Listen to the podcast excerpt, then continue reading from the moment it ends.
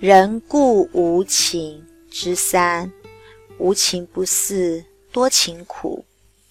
精神主旨：且福得者时也，失者顺也。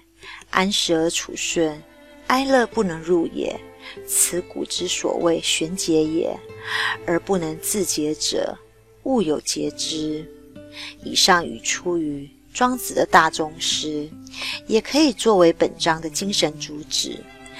有所得求，需依赖时机的偶然；有所失损，便需要顺应常态的变化。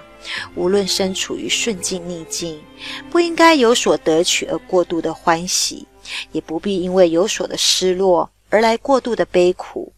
换言之啊，保持得失无动于衷的豁达胸襟，不随莫测无常的世事，让情绪情感妄自骚动，不哀不乐，无得无失的泰然涵养，哀乐情感并不会趁虚而入的翻腾不休。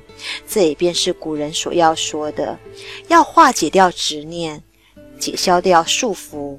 反之，对于那一些无法自行排解、无从自我解脱的人，便不免为外物钳制意识，终在搅绕不出的情感中来挫败纠结。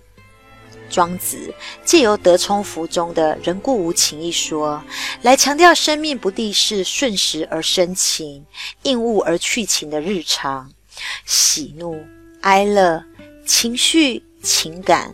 人皆有之，过分放肆感官情感的扭曲，耗竭精力，害其精神，毁心、丧心、忘心，种种源于行驱我的情绪欲望，因不当错置而来，造成遍体鳞伤。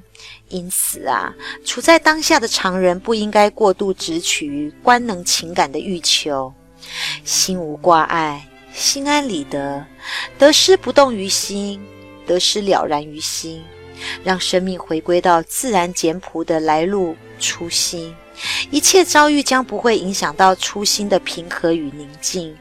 如此一来啊，安时处顺、哀乐不入的最高修养境界，便才能够符合庄子所谓的顺应自然的无情律则。得充福中。一说到有人之行，无人之情；有人之行，故情于人。